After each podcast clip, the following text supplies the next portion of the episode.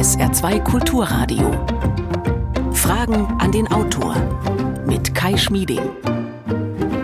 Schönen guten Morgen. Wenn Sie an junge Menschen denken, vielleicht denken Sie ja dann tatsächlich an solche klugen Frauen wie Greta, die die Erwachsenen wachrütteln wollen und sich mutig für eine andere Welt einsetzen. Vielleicht, wenn Sie ein kleines oder größeres Geschäft haben, denken Sie aber auch an Leute, die so ganz anders in die Berufswelt starten als frühere Generationen und die teils überraschende, teils irritierende Eigenschaften und Ansprüche mitbringen, die nicht immer hilfreich sind, sage ich mal, wenn es zum Beispiel um Kritikfähigkeit, Frustrationstoleranz und Selbstständigkeit geht.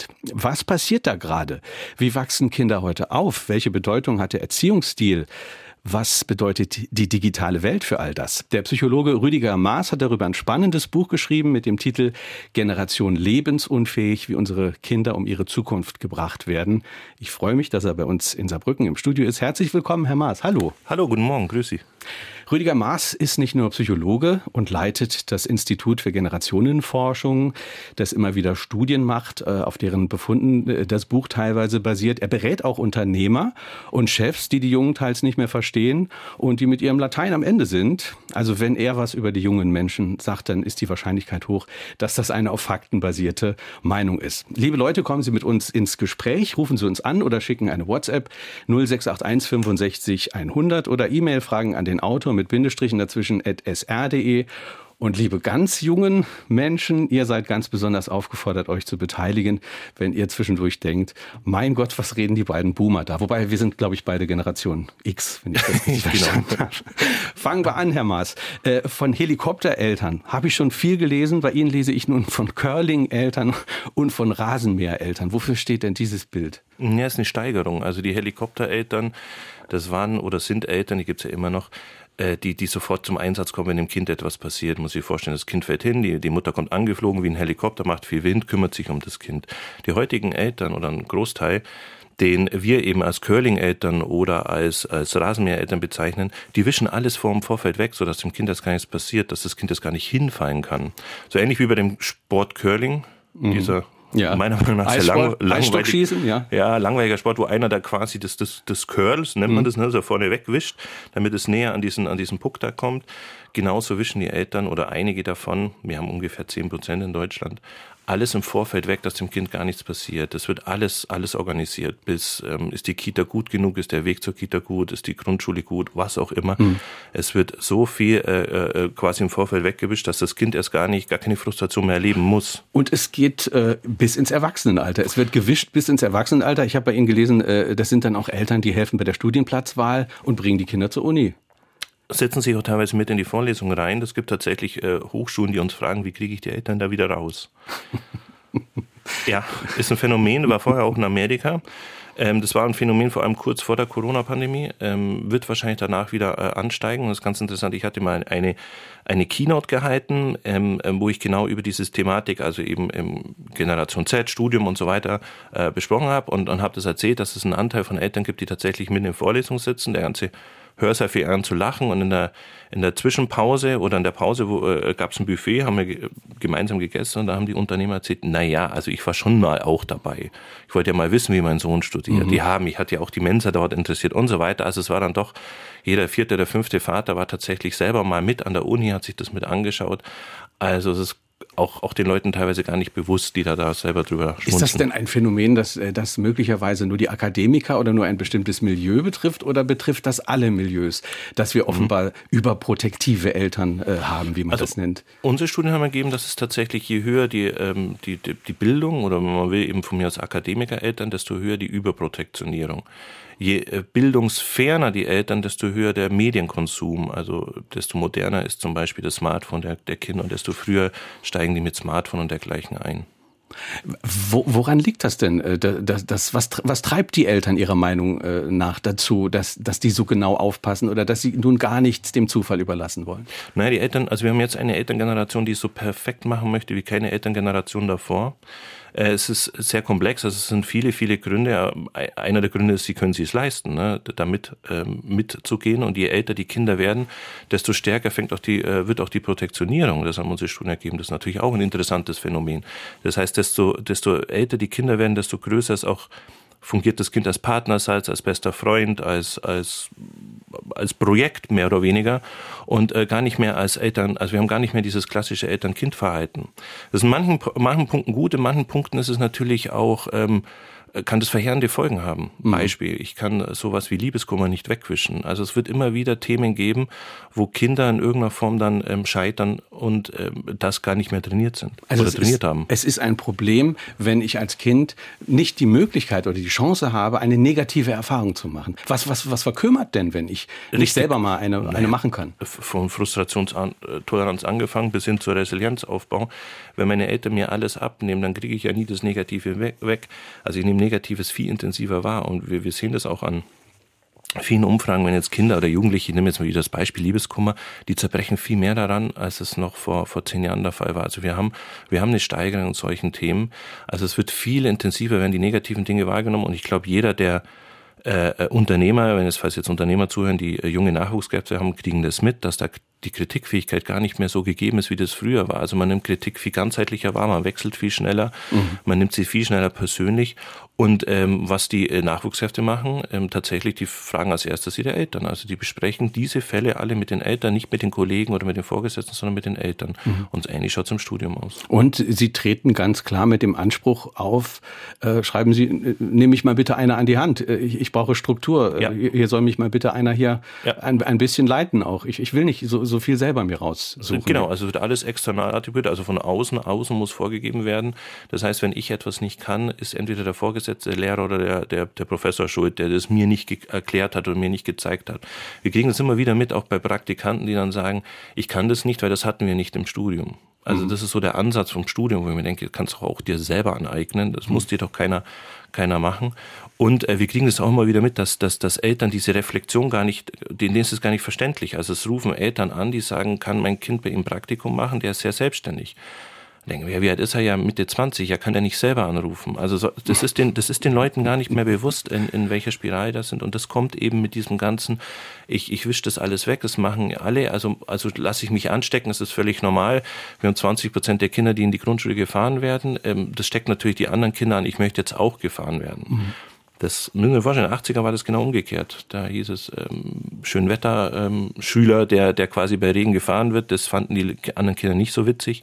Äh, heute ist es genau umgekehrt. Mhm. Also wir streben immer mehr dahin, quasi, dass es uns immer bequemer und ähm, ja, wohlbehüteter wird. Und wir tun unseren Kindern da nichts Gutes mit. Und das Ganze findet ja im, im Kontext äh, einer dominanten Dominanz der digitalen Medien, der sozialen ja. Medien äh, äh, statt. Sie schreiben, wenn die Eltern nicht die Entscheidung für ihre Kinder treffen, was ja sehr oft der Fall ist, die Eltern entscheiden für ihre Kinder, dann tun es heute die sozialen äh, Netzwerke. Eine These im Buch, wir verlernen selbst Entscheidungen zu treffen, weil wir können ständig im Netz uns Bewertungen anschauen und wir richten uns nach diesen Bewertungen. Also die Eltern richten sich nach, äh, nach mhm. dem Netz und die Kinder aber auch. Was macht das mit uns? Also Beispiel, wenn Sie jetzt irgendwo einen Urlaub buchen ähm, ähm, und Sie, Sie sehen die, die Homepage äh, äh des Hotels, kann die noch so schön sein, wenn es auf bestimmten Bewertungsportalen nur drei Sterne von fünf hat oder zwei, dann werden Sie sich überlegen, ob Sie da überhaupt hingehen.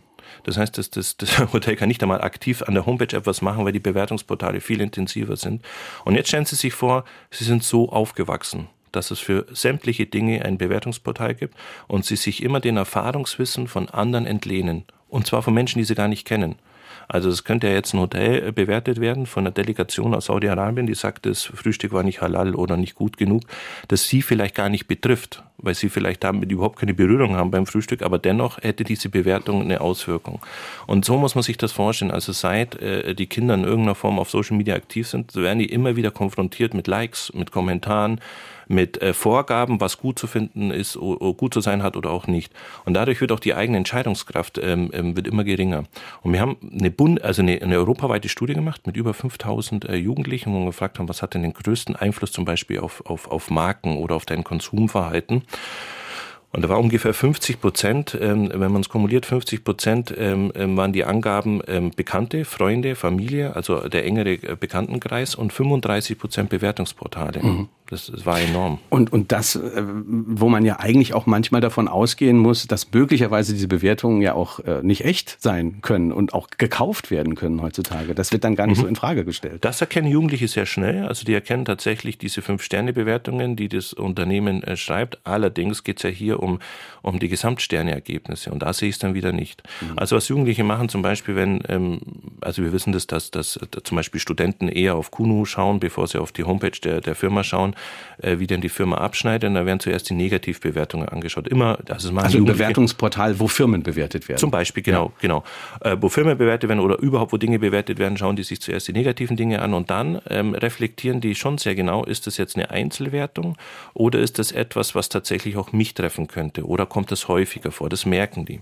Und dann merken die auch sehr schnell, dass diese Fünf-Sterne-Bewertungen einfach überhaupt nicht darauf einzahlen oder genau das Gegenteil sind. Mhm. Keine Ahnung, auf Ärzteportalen gibt es das ganz oft, wie beschwert sich einer über die lange Wartezeit und dann kommt ähm, drei, fünf Sterne Bewertung hinterher, wie kurz doch die Wartezeit war. Sowas ist sehr auffällig, das erkennen Jugendliche super schnell. Aber wir merken daran, dass das eigentlich keiner mehr selber Erfahrung machen will. Also mhm. die sind schon, die sind da schon differenzierter mit den Bewertungsportalen. Allerdings wollen sie selber gar keine negative Erfahrung mehr machen. Und das häuft sich. Und die Eltern on top mit diesen Gefahren wegwischen, sorgen dafür, dass eben keiner mehr in irgendeiner Form äh, trainiert wird, quasi auf Unangenehmes oder mit Unangenehmes umzugehen. Wir hatten jetzt zum Ukraine-Konflikt eine bundesweite Erhebung gemacht. Und da waren, hatten am meisten Sorge und Ängste die Jungen die jungen Menschen vor diesem Konflikt. Naja, genau aus diesen Themen, dass das einfach auch ähm, ähm, alles, was in irgendeiner Form negativ ist, viel intensiver wirkt auf die Jüngeren, als es bei den Älteren der Fall ist.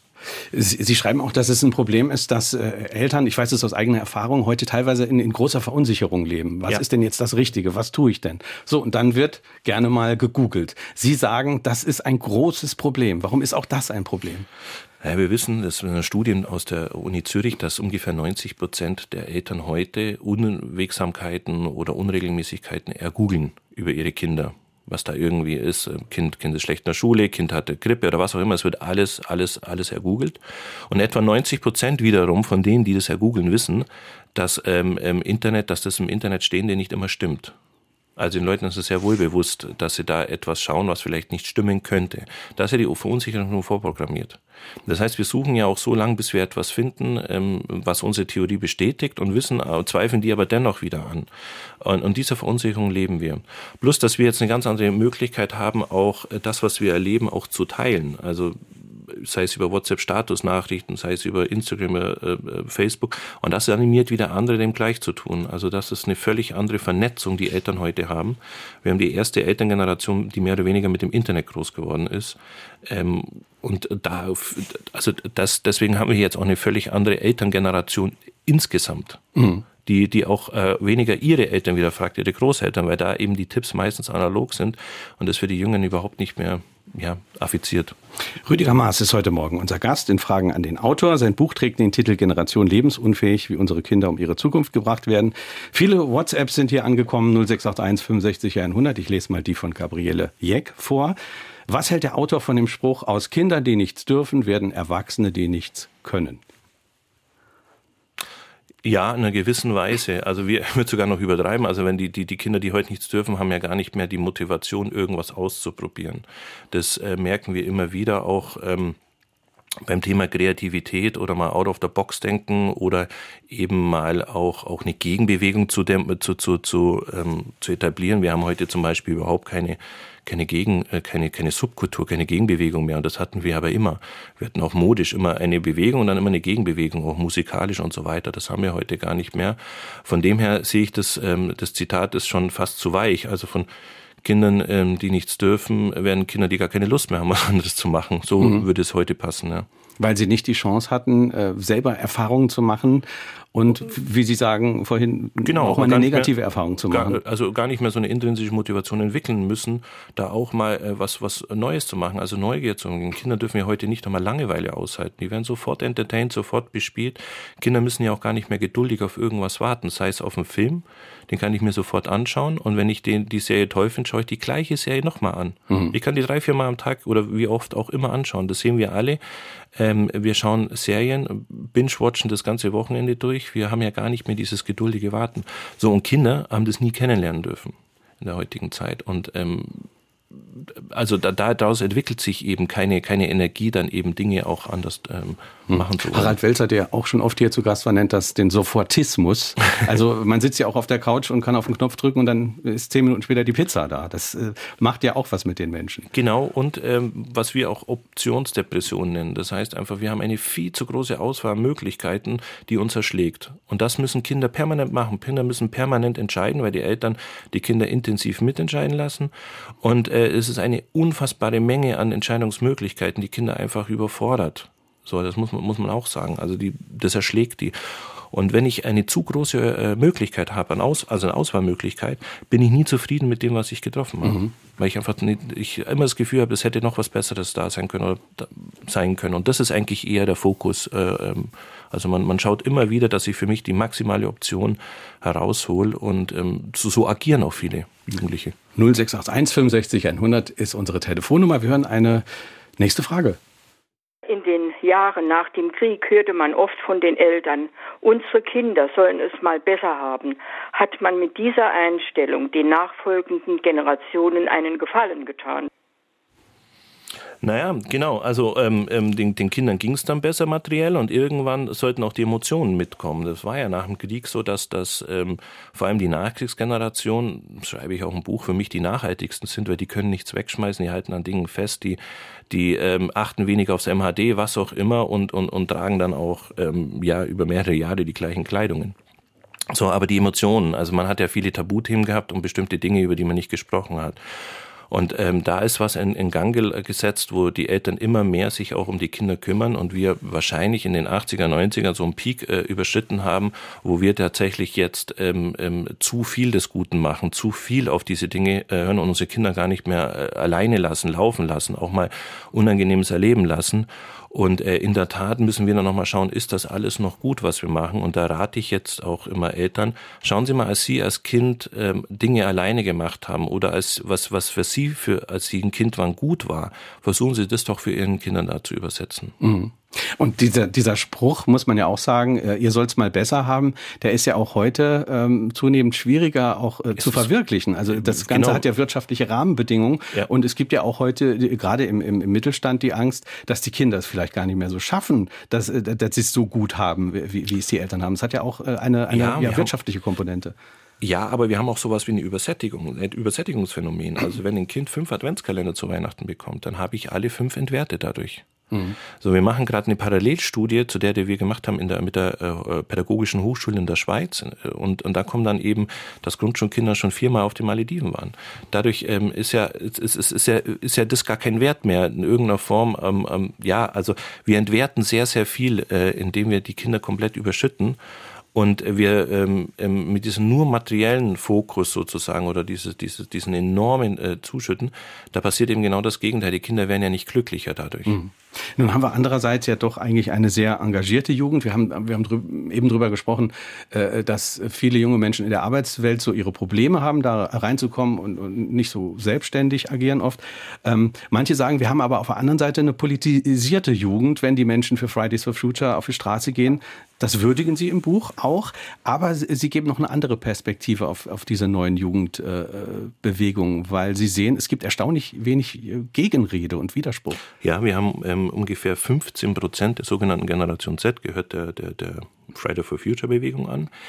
Ähm, Politik würde ich immer kritisch sehen. Also da gibt es Langzeitstudien, dass eigentlich Politik, wir hatten nur bei den 68er mal so einen Aufschwung, die waren aber älter, die, die waren äh, älter tatsächlich, also waren eben schon Studenten, wo wir eine, mehr, eine höhere Politikbeteiligung haben. Also äh, Politik und Politik zu messen oder zu vergleichen ist sehr schwer, weil heute Politik äh, eine ganz andere Konnotation hatte wie jetzt in den 80ern.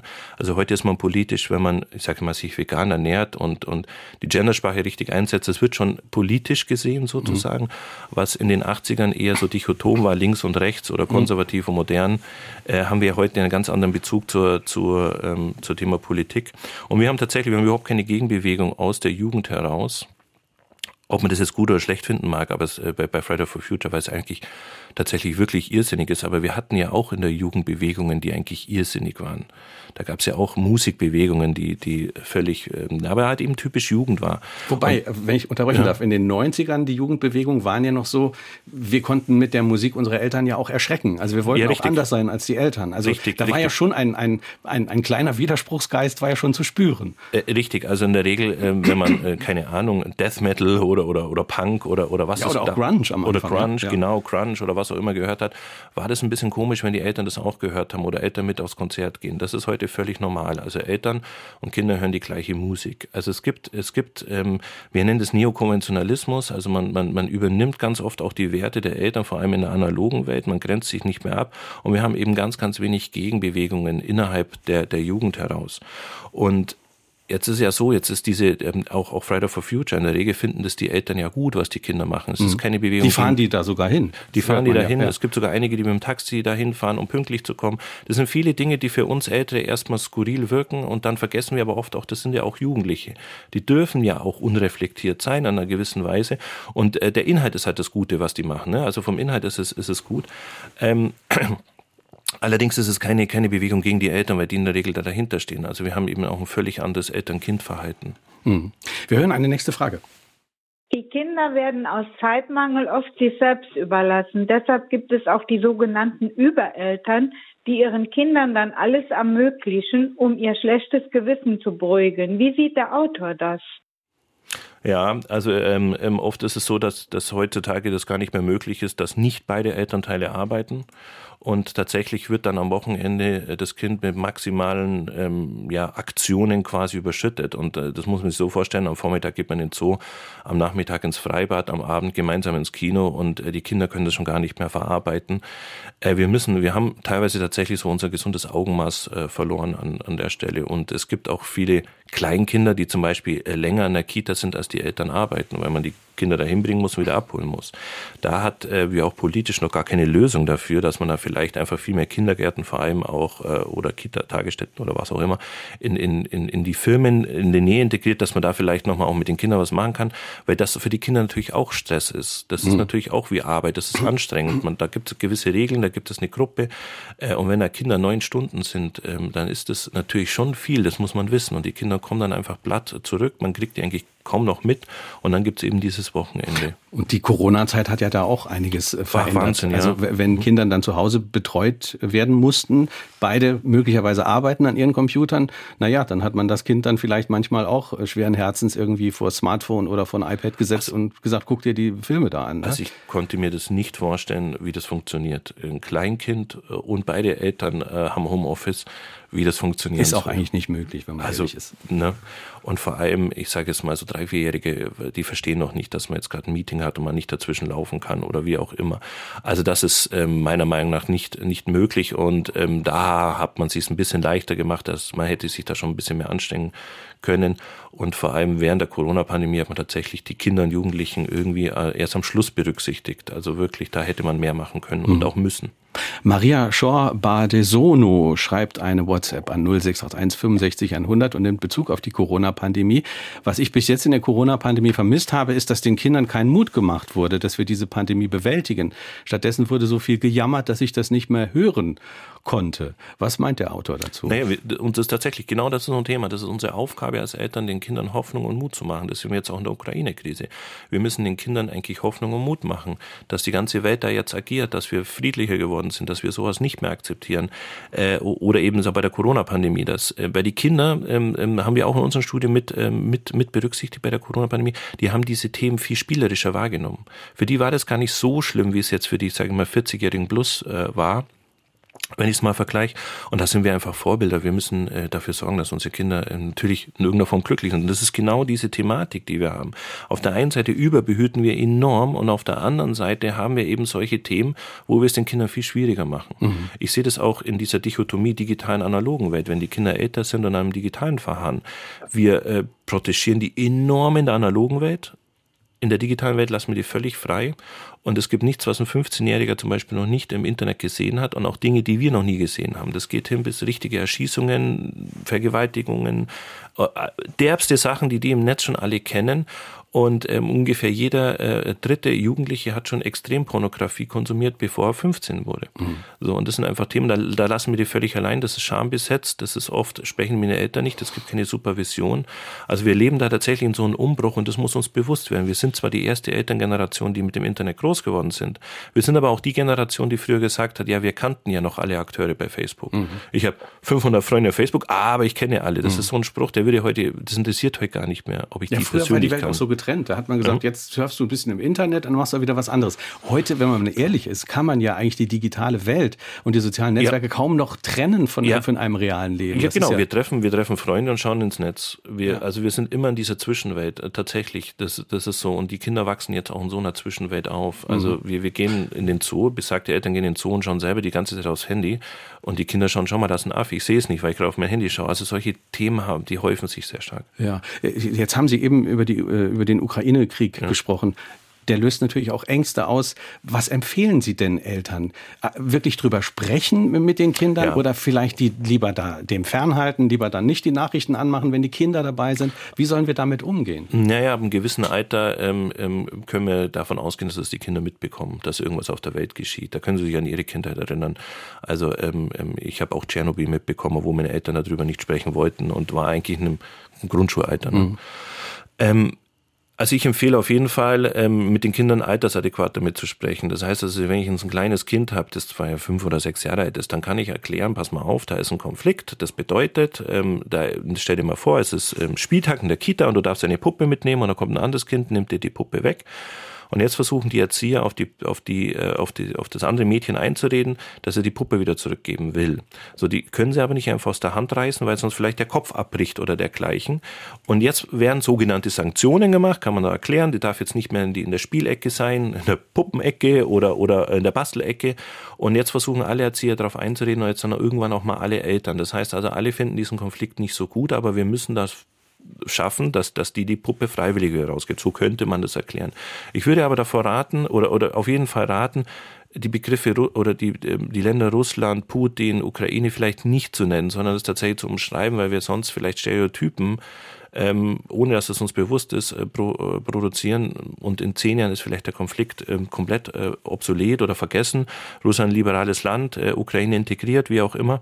Und ähm, die Kinder haben immer noch dieses Gefühl, oh, der böse Russe oder, mhm. ne? Mhm. Und das wäre halt einfach schade und deswegen würde ich versuchen, das zu äh, vermeiden ab ungefähr zehn Jahre, elf Jahre können die Kinder das auch einordnen, dass Nachrichten journalistischer Beitrag ist. Mhm. So davor können die das nicht. Das heißt, die sehen dann diese Bilder, man muss sich das so vorstellen, ein Achtjähriger sieht dann weinende Kinder in der U-Bahn, weinende Mütter und dann sind wir Eltern auch noch betroffen, die dann interviewt werden, weil wie schlimm das doch da draußen mhm. ist.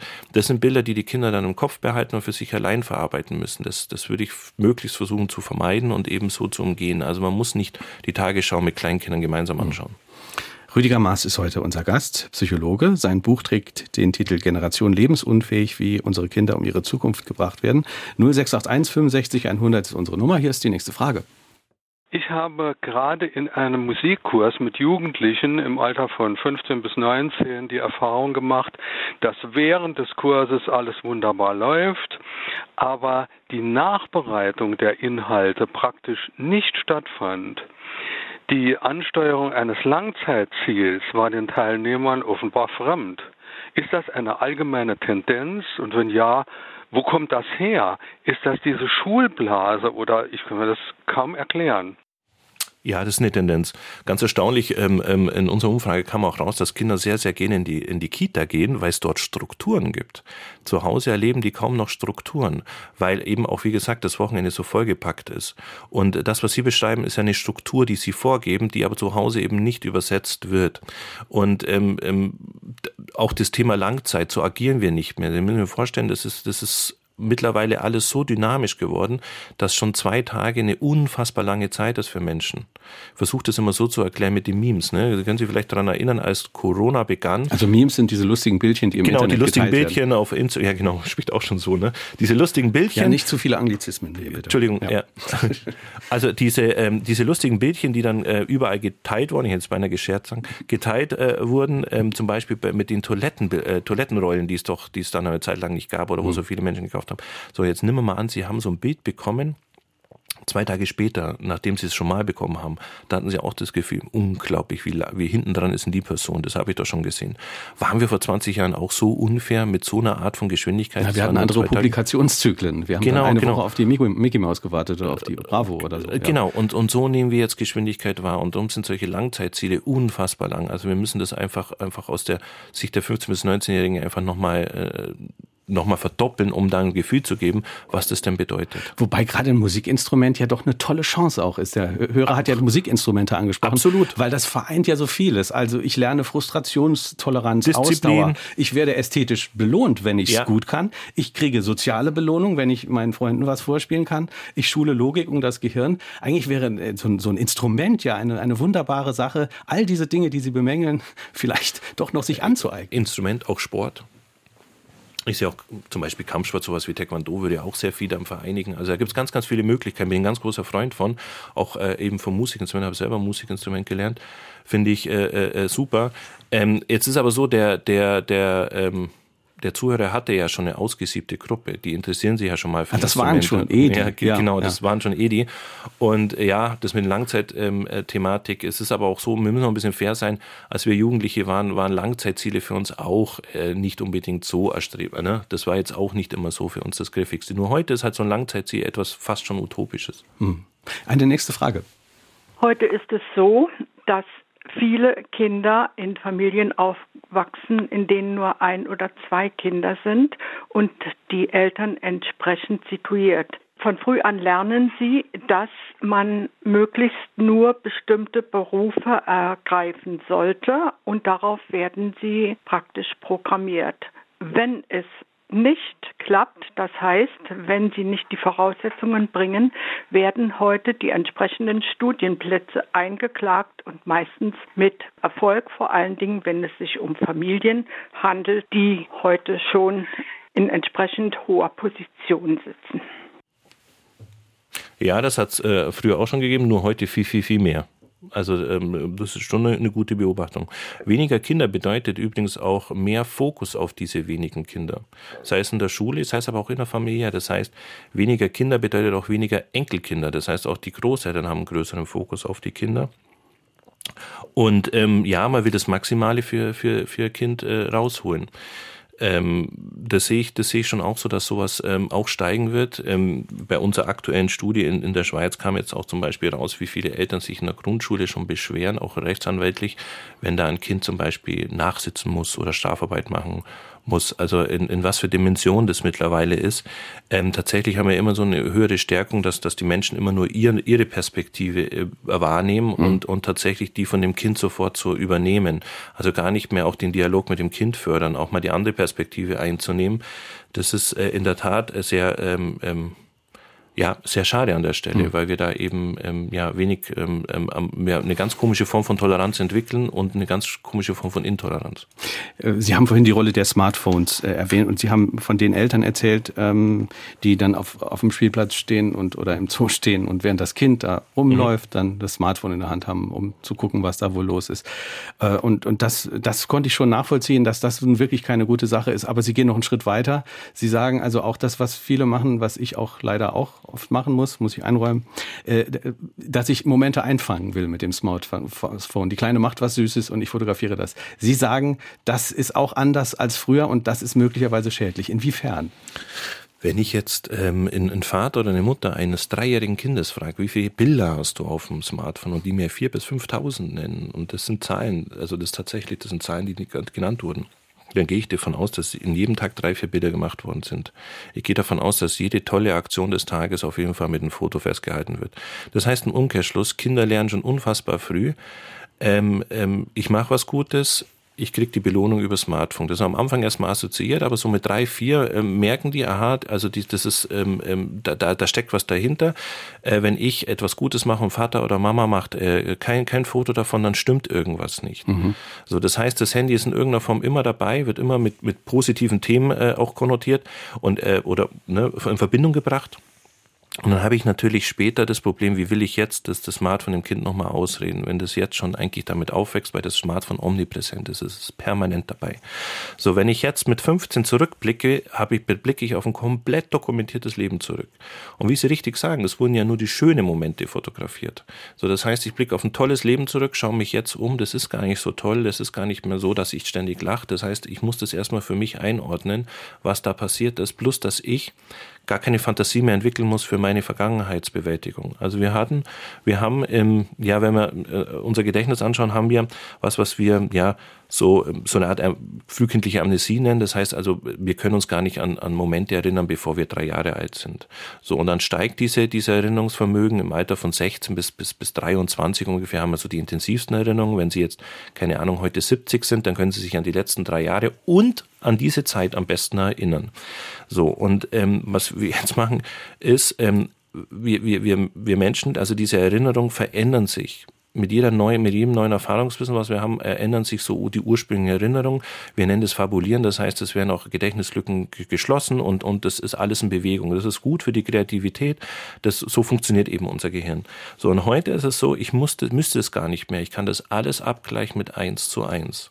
Seit 2013 wissen wir von Studien aus Amerika, aus, aus der Universität von Kalifornien, dass Momente, die mit dem Handy aufgenommen werden, quasi gar nicht so sehr emotional äh, ähm, ähm, abgespeichert werden oder überhaupt nicht gut abgespeichert werden. Das heißt, wir haben selber eine viel, viel schlechtere Gedächtnisleistung, auch diejenigen, die fotografiert werden. Gerade diejenigen, die das Handy in, dem Moment der Hand, in der Hand haben, denen genau, die, die Realität ja dann irgendwie auch genau, verzerrt war. Genau, können Sie sich an alle Urlaubsbilder zurückerinnern, wo mhm. Sie waren. Sie brauchen mittlerweile diese Bilder, um sich daran überhaupt zu erinnern.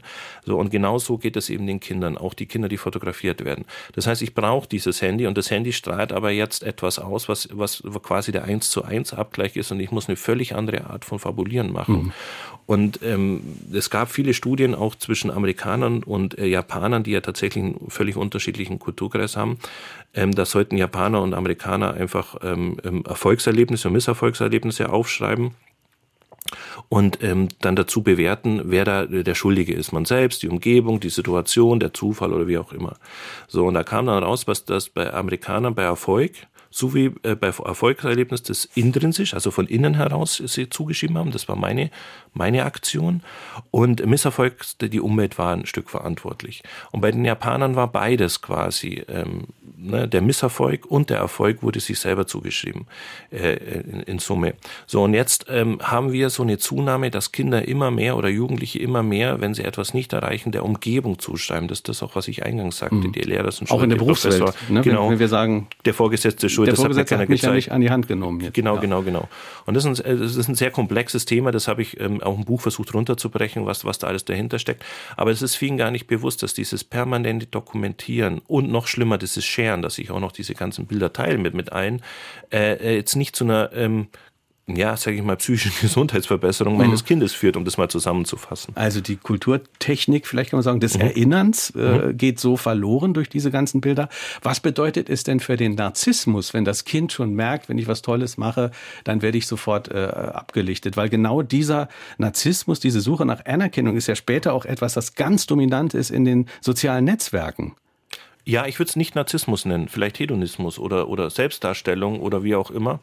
Ähm, weil tatsächlich der Narzissmus eigentlich zurückgeht. Hm, äh, das ist interessant. Bei den Jugendlichen, ja, ja, der geht zurück. Ähm, ähm, ähm, das ist übrigens auch, auch also jetzt auch, auch, auch ähm, eine, eine Zuschreibung, die, die man eigentlich sehr selten gibt in der, in der Psychologie. Auch, auch die narzisstische Persönlichkeitsstörung, die wird auch erst mit 20 plus oder so gegeben. Ähm, genau, also das, das nimmt eher zurück, weil wir eigentlich eher eine unsichere, äh, eine, Verunsicherung haben. Also wir haben zum Beispiel auch ein viel ähm, Rücksicht oder vorsichtigeres Postingverhalten der Jugendlichen als der Älteren. Also wir haben tatsächlich ein völlig unterschiedliches ähm, Medienverhalten bei gleichen Medien. Jetzt nehmen wir zum Beispiel mal, ja, zum Beispiel mal Instagram. Da wissen wir, dass Jugendliche, wenn die zu wenig Likes kriegen, einfach das Bild wieder runternehmen oder darauf aufpassen, was sie posten, während Ältere einfach unbedarft wirklich auch, auch Bilder, die vielleicht nicht so schön sind, einfach posten.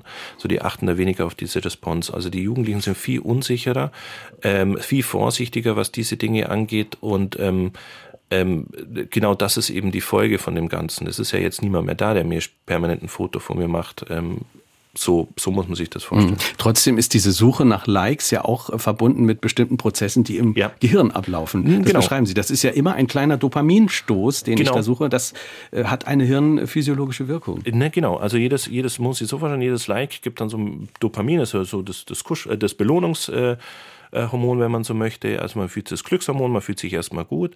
Und dann passiert ja auch, dass es Kommentare gibt, dass man zum Beispiel auch äh, Beziehungen aufbaut, äh, digitaler Natur, jetzt zum Beispiel zu Influencern, da wird auch noch zusätzlich Oxytocin ausgeschüttet. Wenn jetzt derjenige, den ich auch noch bewundere, mir auch noch ein Leid gibt, dann bumm. So, und ähm, irgendwann kippt es aber, dass die Jugendlichen eigentlich Angst haben, zu wenig Likes zu bekommen. Mhm so oder oder diesen diesen ähm, diesen Kick nicht mehr bekommen. Und wir, wir werden einen Anstieg haben an sogenannte Internetsüchten äh, äh also man diskutiert noch ob man das mit auf, aufnimmt. Gewisse Süchte digitaler Natur werden im nächsten ICD-11 das ist die internationale Klassifizierung von Störungsbildern mit aufgenommen. Ähm, und äh, man muss sich das so vorstellen, während der Corona-Pandemie, nur mal um ein Beispiel zu nennen, waren teilweise Jugendliche zehn Stunden im Netz. So, das heißt, 72 Stunden war es im Schnitt, waren die auf Social Media Kanälen unterwegs, weil ungefähr 80 Prozent von Netz, äh, Netznutzung ist meistens Social Media.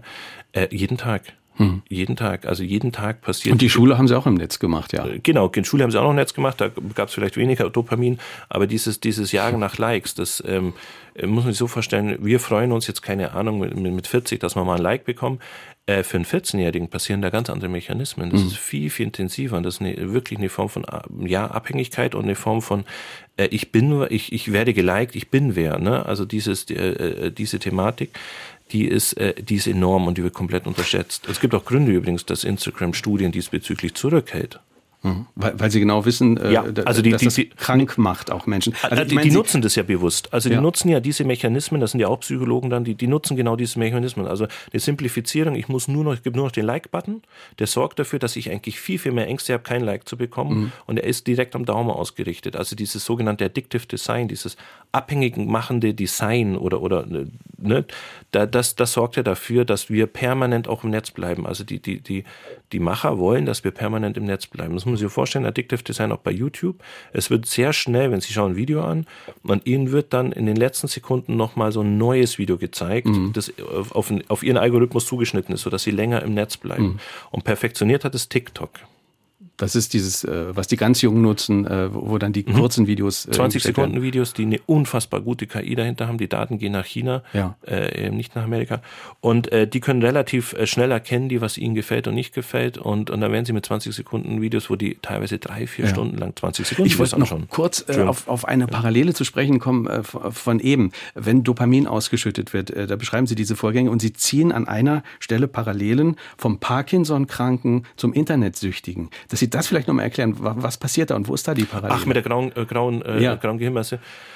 Ähm, ja, da gibt es, es gibt viele, viele Studien, die jetzt da ansetzen. Also es gibt tatsächlich ähm, ähm auch, auch beim stoffungebundenen Süchte oder beim Suchtverhalten tatsächlich Parallelen, die da eben auch äh, äh stattfinden die tatsächlich jetzt immer mehr auch äh, berücksichtigt werden, auch in, in Studiendesign, wo man ein bisschen noch am Anfang ist. Also es gibt nur Vermutungen, man weiß aber noch nicht genau, warum das so ist. Aber es gibt, es gibt tatsächlich ähnliche hirnphysiologische Reaktionen.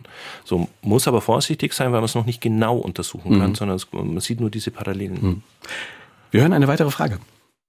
Ich möchte den Autor fragen, ob man nicht hoffen darf, dass auch Halbstarke und Jugendliche, über die man ja in jeder Generation sich gewundert hat und gedacht hat, das würde nie was, ob die nicht viel mehr geschädigt werden durch Alkohol, durch Drogen, durch Nikotin und durch Spielsucht und dass man auch diese Probleme, die nicht so leicht verschwinden, ansprechen sollte, denn in Amerika und in den Philippinen hat man schon den Notstand ausgerufen und das sollte man auch in Deutschland, denn die haben die größten Alkoholkonsum auf der ganzen Erde halbstark, ein, ein Begriff aus den 50er Jahren, habe ich lange nicht gehört. Aber stimmt, vielleicht, ne? wenn man das mal zusammen, hat man nicht über jede Generation gesagt, naja, die, also die Jungen, was sind das für furchtbare, was haben die für Probleme? Die, diese Süchte, die jetzt der Zuhörer genannt hat, die nehmen ja ab. Wir haben viel weniger Alkoholkonsum, Nikotinkonsum bei mhm. den Jugendlichen, als es noch früher der Fall war. Also ähm, das nimmt tatsächlich ab. Also die, die, die Gefahr sehe ich viel geringer. Mhm. Und dieses Phänomen, äh, dass schon immer die Alten gesagt haben, sie verstehen die Jüngeren nicht, das ist das Mit schon der Bierflasche in der Hand. ja. nee, ähm, ähm, das ist völlig normal. Also das, ähm, das ist ja genau das, was ich anprangere, dass das ja heute ähm, ein ganz anderer Bezug ist, dass, dass, dass Eltern ja sagen, ähm, sie wollen äh, die besten Freunde sein und stört es, wenn die Kinder andere beste Freunde haben. Wir haben also dass Eltern, ne, dass Eltern jetzt die Kinder nicht mehr verstehen, das ist eigentlich ein völlig normales Phänomen. Wir haben nur heute eine ganz andere Intensität, was das angeht. Aber nochmal, äh, diese die Gewalt, ähm, ähm, Alkohol, Nikotin und so weiter, das hat alles abgenommen. Hm. Wir hören eine nächste Frage. Ich habe die Bekanntschaft eines jungen Mannes, der sehr erfolgreich den Lehrerberuf anstrebt. Dieser junge Mann ist so circa 21 Jahre alt und wir haben uns, also ich persönlich habe mich mit ihm schon öfter unterhalten. Es ging um das Gebrauchen von Smartphones, über das dauernde Verweilen der digitalen Welt. Wir waren eigentlich eher derselben Meinung, dass zu viel Nutzen des Smartphones doch eher schädlich ist und dass zu viele Algorithmen unser Verhalten ausspähen können. Gleichzeitig aber fiel ihm überhaupt nicht auf, dass er eigentlich pausenlos auf sein Smartphone starrte. Darauf angesprochen, musste er lachen und sagte, ja, ist wohl so. Kennen Sie dieses Phänomen? Ja, sogar bei mir selber.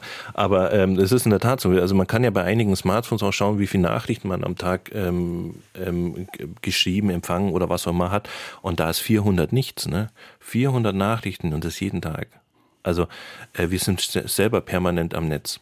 Äh, wir Erwachsenen eben auch. Aber die Kinder und Jugendlichen kennen gar keine Welt ohne. Das heißt, die haben, ne, die haben eigentlich viel weniger diese analoge Welt äh, wahrgenommen. Wenn wir jetzt mal nochmal überlegen, wenn wir jetzt im Schnitt, sagen wir mal, zwischen sechs bis acht Stunden ein Jugendlicher im Netz ist, dann nochmal vier, fünf Stunden Schule, dann nochmal acht Stunden Schlaf, da bleibt ja gar nicht mehr viel Training der analogen Welt und die geht immer mehr zurück.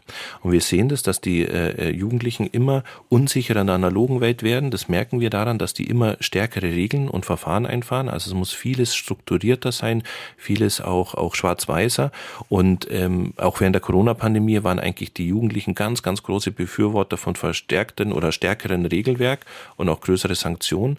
Und in der digitalen Welt darf das am, am liebsten gar nicht stattfinden. Da darf man am liebsten gar keine, gar keine ähm, ähm, Regeln oder Verbote oder sowas gelten. Also solche ähm, Themen haben wir. Hm. Wobei in der digitalen Welt ja ein ganz großes Bedürfnis danach ist, sich einer Gruppe zugehörig zu fühlen ja. und, und möglicherweise Menschen, die was anderes glauben, dann auch runterzumachen. Ich glaube, das ist auch ein Stichwort, was in dem Buch kommt äh, mit dem Neokonventionalismus, dass da eine gewisse Toleranz fehlt, äh, dass die Sachen vielschichtig ja, sind. Also wir haben wir haben eine immer geringere, was wir Ambiguitätstoleranz nennen. Das heißt also, dass man einfach auch zwei verschiedene Meinungen gleichzeitig laufen lässt. Wir hatten ja solche ähm, Diskussionen in den, in, sage ich mal, in den 90ern, Ost versus Westdeutschland, wo beide Seiten ja irgendwo recht hatten und es keine Lösung gab, aber man hat sich, man hat eben beiden Seiten zugehört. Das haben wir heute nicht mehr. Also wir haben heute tatsächlich ähm, ähm, eigentlich, dass man viel weniger der anderen Seite zuhört und im Netz ist tatsächlich, dass man sich viel mehr in dieser Bubble befindet, in, in dieser in dieser Blase sozusagen von äh, äh Likes und, und Befürwortern und ich äh, gar nicht gar kein Korrektiv mehr erlebe. Also dass mhm. jemand sagt, hör dir doch mal die andere Seite an. Also es findet viel viel weniger statt und wir sind auch viel schneller dabei, jemanden zu sanktionieren, der quasi eine andere Meinung hat. Und also abzuqualifizieren der, auch. Genau, der, der außerhalb der, der, außerhalb des Mainstreams ist. Der wird auch gleich persönlich äh, disqualifiziert oder persönlich angegriffen. Das findet viel mehr statt, in der Tat. Und da hat das Internet natürlich oder Social Media einen großen, großen Beitrag mitgeleistet. Mhm. Die Frage von Marion Hergenröther über WhatsApp an 0681 65 100. Sieht der Autor einen Zusammenhang zwischen der heutigen Cancel-Kultur, fehlenden mhm. Diskussionskultur, vor allem im Netz und bei jungen Leuten, und äh, der von ihm genannten Curling-Mentalität? Äh, jein. Jein, weil, weil äh, diese Curling-Mentalität ist ja einfach nur, dass, dass, dass, ähm, dass man dafür sorgen möchte, dass mein Kind überhaupt nichts, nichts Negatives passiert. Also im Gegenteil, also man kann so anders sagen, dass mein äh, Kind die Welt wohlbehaltet, und zwar nur mein Kind wohlbehalten durchsucht und diese, äh, diese andere Thematik, das ist eher im Netz und das ist eher eine gesamtgesellschaftliche Thematik. Also wir mhm. müssen mal überlegen, wir sind gesamtgesellschaftlich da auch viel weniger bereit, quasi auch gegen Meinungen zu akzeptieren. Ähm, also da, das ist ein eben gesamtgesellschaftliches Phänomen, auch in der analogen Welt eben. Eine nächste Frage. Also meine Frage wäre, ob sich diese psychologischen ähm, Defekte eventuell dann auch auf die körperliche Gesundheit auswirken, da auch einen Zusammenhang gibt. Ja klar. Also wir wissen, dass zum Beispiel, wenn man hier aufs Smartphone schaut, ähm, sechsmal weniger blinzeln, also nur als ein Beispiel. Dann wissen wir, dass der Daumenabdruck ähm, im sensomotorischen Kortex, das sind quasi, das sind zwei Bänder, die von der einen Schläfe zur anderen Schläfenseite gehen. Das ein Band ist quasi für die Haptik, also etwas zu berühren, und die andere ist für die Motorik. Und da haben wir jetzt einen vielfach größeren Abdruck des Daumens, weil die Kinder am Tag ungefähr 173 Meter über ihr Smartphone scrollen. Das ist ein unfassbar intensives Training. Und natürlich durch die permanente Ausschüttung passieren natürlich physiologische ähm, ähm, ähm, ähm, Änderungen. Und wir haben einen Anstieg an, an äh, Depressionen, Anpassungsstörungen, ähm, Magersüchten und so weiter. Das steigt tatsächlich an.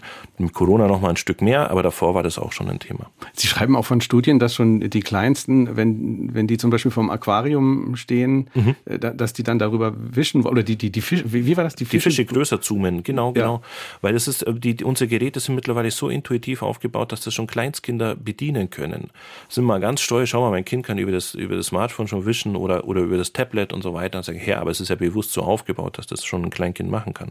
Deswegen auch ähm, diese, diese Forderung, Digitalisierung schon in der Grundschule einzuführen, sehe ich eher skeptisch, weil ähm, Kinder relativ schnell dieses aufholen können. Also wenn ich jetzt erst mit zehn quasi ähm, damit, damit in, in, in Berührung komme und jemand schon mit acht in Berührung gekommen ist, dann kann der mit zehn innerhalb von ein oder zwei Wochen dieses Niveau des acht, der, der schon zwei Jahre länger dabei äh, ist, relativ schnell aufgeholt, weil alles so intuitiv aufgebaut ist und der von acht bis zehn ja gar keine Steigerung mehr hat. Mhm. So an, an der Form. Das glaube ich, haben alle mitbekommen, als plötzlich Homeoffice angesagt war und jeder musste sich jetzt mit Zooms, Teams und so weiter auseinandersetzen, dass auch Ältere innerhalb kürzester Zeit dieses Wissen aufgeholt haben und den Abstand zu den Jüngeren dadurch, also in der digitalen Welt, verringert haben. Also weil die Jüngeren das ja nicht gleichzeitig mit ne, diesen Vorsprung aus, mit ausgebaut haben. Dazu passt die folgende Frage. Müsste aufgrund der Einsichten von dem Autor auch Schule heute nicht neu oder anders gedacht werden? Die müssen auf jeden Fall anders gedacht werden. Ähm, mein großes Credo, und da, da, springen jetzt wahrscheinlich alle Lehrer auf und schimpfen, aber ich finde, dass der Lehrer oder die Eltern digital viel kompetenter sein müssen als die Schüler oder die Kinder. Wir müssen ja wissen, was die machen in diesen zehn Stunden und müssen da viel, viel mehr Bescheid wissen als unsere Kinder. Es kann doch nicht sein, dass uns die Kinder das alles beibringen. Und wir müssen Kinder ab einem gewissen Alter, ich sage jetzt mal der fünften, sechsten Klasse, müssen die ja lernen, äh, mit diesen digitalen, diese digitalen Inhalte zu bewerten. Wir brauchen sowas wie Ethik, digitale Ethik, Robotik und so weiter. Wir müssen, das kann man auch gut fächerübergreifend machen. Äh, wie kann man Fake News äh, erkennen? Wie kann man damit umgehen? Also da brauchen wir viel, viel mehr Know-how und äh, Verständnis. Und wir müssen den Kindern erklären, dass wir die digitale Welt super zur Effizienzsteigerung nutzen können, aber bitte nicht zum Entertainment. Und das, mhm. wir machen genau das Umgekehrte. Also für die, für die, für das Entertainment, für das Unterhaltende, da haben wir die analoge Welt. Da können wir weit gehen oder was auch immer. Und die Digitalisierung sollen wir aus Effizienzgründen nutzen. Und da ist die Schule natürlich auch gefragt. Hm. Aber ist es vor dem Hintergrund, dass die sechs-, siebenjährigen das heute quasi von alleine lernen, wie so ein Smartphone, äh, Smartphone oder auch ein iPad zu bedienen ist und die es teilweise besser können als die Eltern und die Großeltern? Ist es vor dem Hintergrund dann überhaupt gut, dass man denen dann auch noch iPads in der Schule in die Hand gibt? Also könnte man da nicht sagen, in der Schule lernen wir Grundlegendes ja. äh, und, und lassen das mal weg und die Technik habt ihr sowieso zu Hause? Ja, oder dass man auch den Kindern, das müssen wir mittlerweile beibringt, äh, zu hundertprozentig ins Netz zu gehen, eben nicht in diese Zwischenwelt und zu 100 Prozent analog. Und äh, die Schule hat einen ganz anderen äh, Auftrag in der Tat. Und wir müssen sagen, die Kinder lernen ja nicht, äh, wie die Geräte funktionieren, sondern nur, sie in irgendeiner Form funktionieren. Man muss sich das vorstellen, die Kinder lernen das intuitiv. Das ist so, wie, wie wir quasi die Schrift gelernt haben, aber nie wie der Buchstabe sich entwickelt hat oder mhm. wie die Straßen sich entwickelt haben, sondern die waren ja immer schon da. Das war die Umgebungskomponente. So und die Kinder haben mittlerweile, und das wissen auch viele äh, ähm, ähm, Arbeitgeber, wenn da junge Leute kommen, dass die von technischen Geräten sehr wenig Verständnis haben oder von Programmen. Also sie keine Pivot-Tabelle bei Excel machen können oder was auch mhm. immer, weil diese äh, diese digitale Welt ja nur für das Entertainen da war. Also mhm. es war eher zum, zum Lebenssteigerung, aber eben nicht in irgendeiner Form diese Dinge zu hinterfragen, weil die immer, immer schon da waren. Ich komme auch drauf, weil Sie äh, am Ende des Buches auch ganz konkrete Tipps geben, was man besser mhm. machen kann. Einer der Tipps ist eben, äh, Kinder, die mit Google Maps aufwachen und total äh, digitalisiert aufwachsen, die sollte man lieber mal damit konfrontieren, das mal wegzulassen und sich anders zu orientieren und gerade äh, ja mal die analoge Welt mehr äh, kennenlernen. Ist das ein Tipp?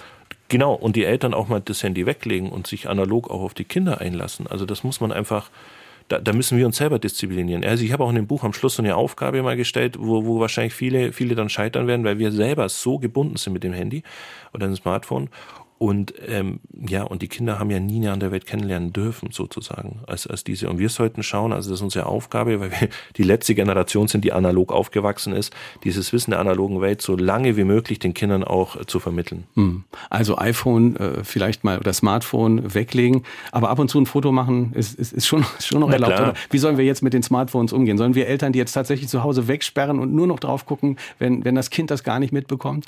Nee, na, alles, alles mit Maße. Also nochmal, mal, wenn da 4000 Bilder von einem dreijährigen Kind sind, dann, dann ist das nicht mehr, das ist keine das entstehen keine Relation mehr. Das heißt, ich, ich, ich muss einfach mal schauen, ob ich auch mal wieder lernen kann, den Moment ohne zu genießen oder mich tatsächlich intensiv auf das Kind einlassen kann, ohne Smartphone. Mhm. Zum Schluss noch Ihre persönliche Perspektive. Ich habe gelesen, Sie sind auch äh, Vater. Mhm. Äh, mal Hand aufs Herz. Äh, beherzigen Sie denn das alles oder haben Sie bei sich selbst das auch beobachtet, äh, was, was viele Eltern ja erfahren, dass, dass man selber gar nicht so richtig sich wahrnehmen kann, ja. ob man das alles richtig macht. Man ist ja in so einem mhm. Tunnel. Mhm. Beides. Also äh, nachdem ich die Studien gemacht habe, wir haben ja über, über 1000 Pädagogen befragt in der ganzen Bundesrepublik, die am Ende über 22.000 ähm, Kinder bewertet haben. Ähm, da ist mir, sagen wir mal, ist mir vieles, vieles bewusst geworden und äh, ich beherzige das zu Hause tatsächlich. Auch äh, Weihnachten gibt's quasi jetzt nur noch ein, ein Geschenk mhm. und wir merken halt auch, dass die Kinder da viel intensiver mit diesen Geschenken spielen, viel länger mhm. und äh, das tatsächlich für uns alle ein Riesenvorteil ist. Also ähm, ja, ich beherzige es jetzt, aber erst eben, wie gesagt, nachdem ich die Studienergebnisse selber dann gesehen habe. Dankeschön. Rüdiger Maas, vielen Dank für den Besuch in Saarbrücken. Vielen Dank für das Gespräch. Gerne. Generation lebensunfähig, wie unsere Kinder um unsere Zukunft gebracht werden, um ihre Zukunft gebracht werden.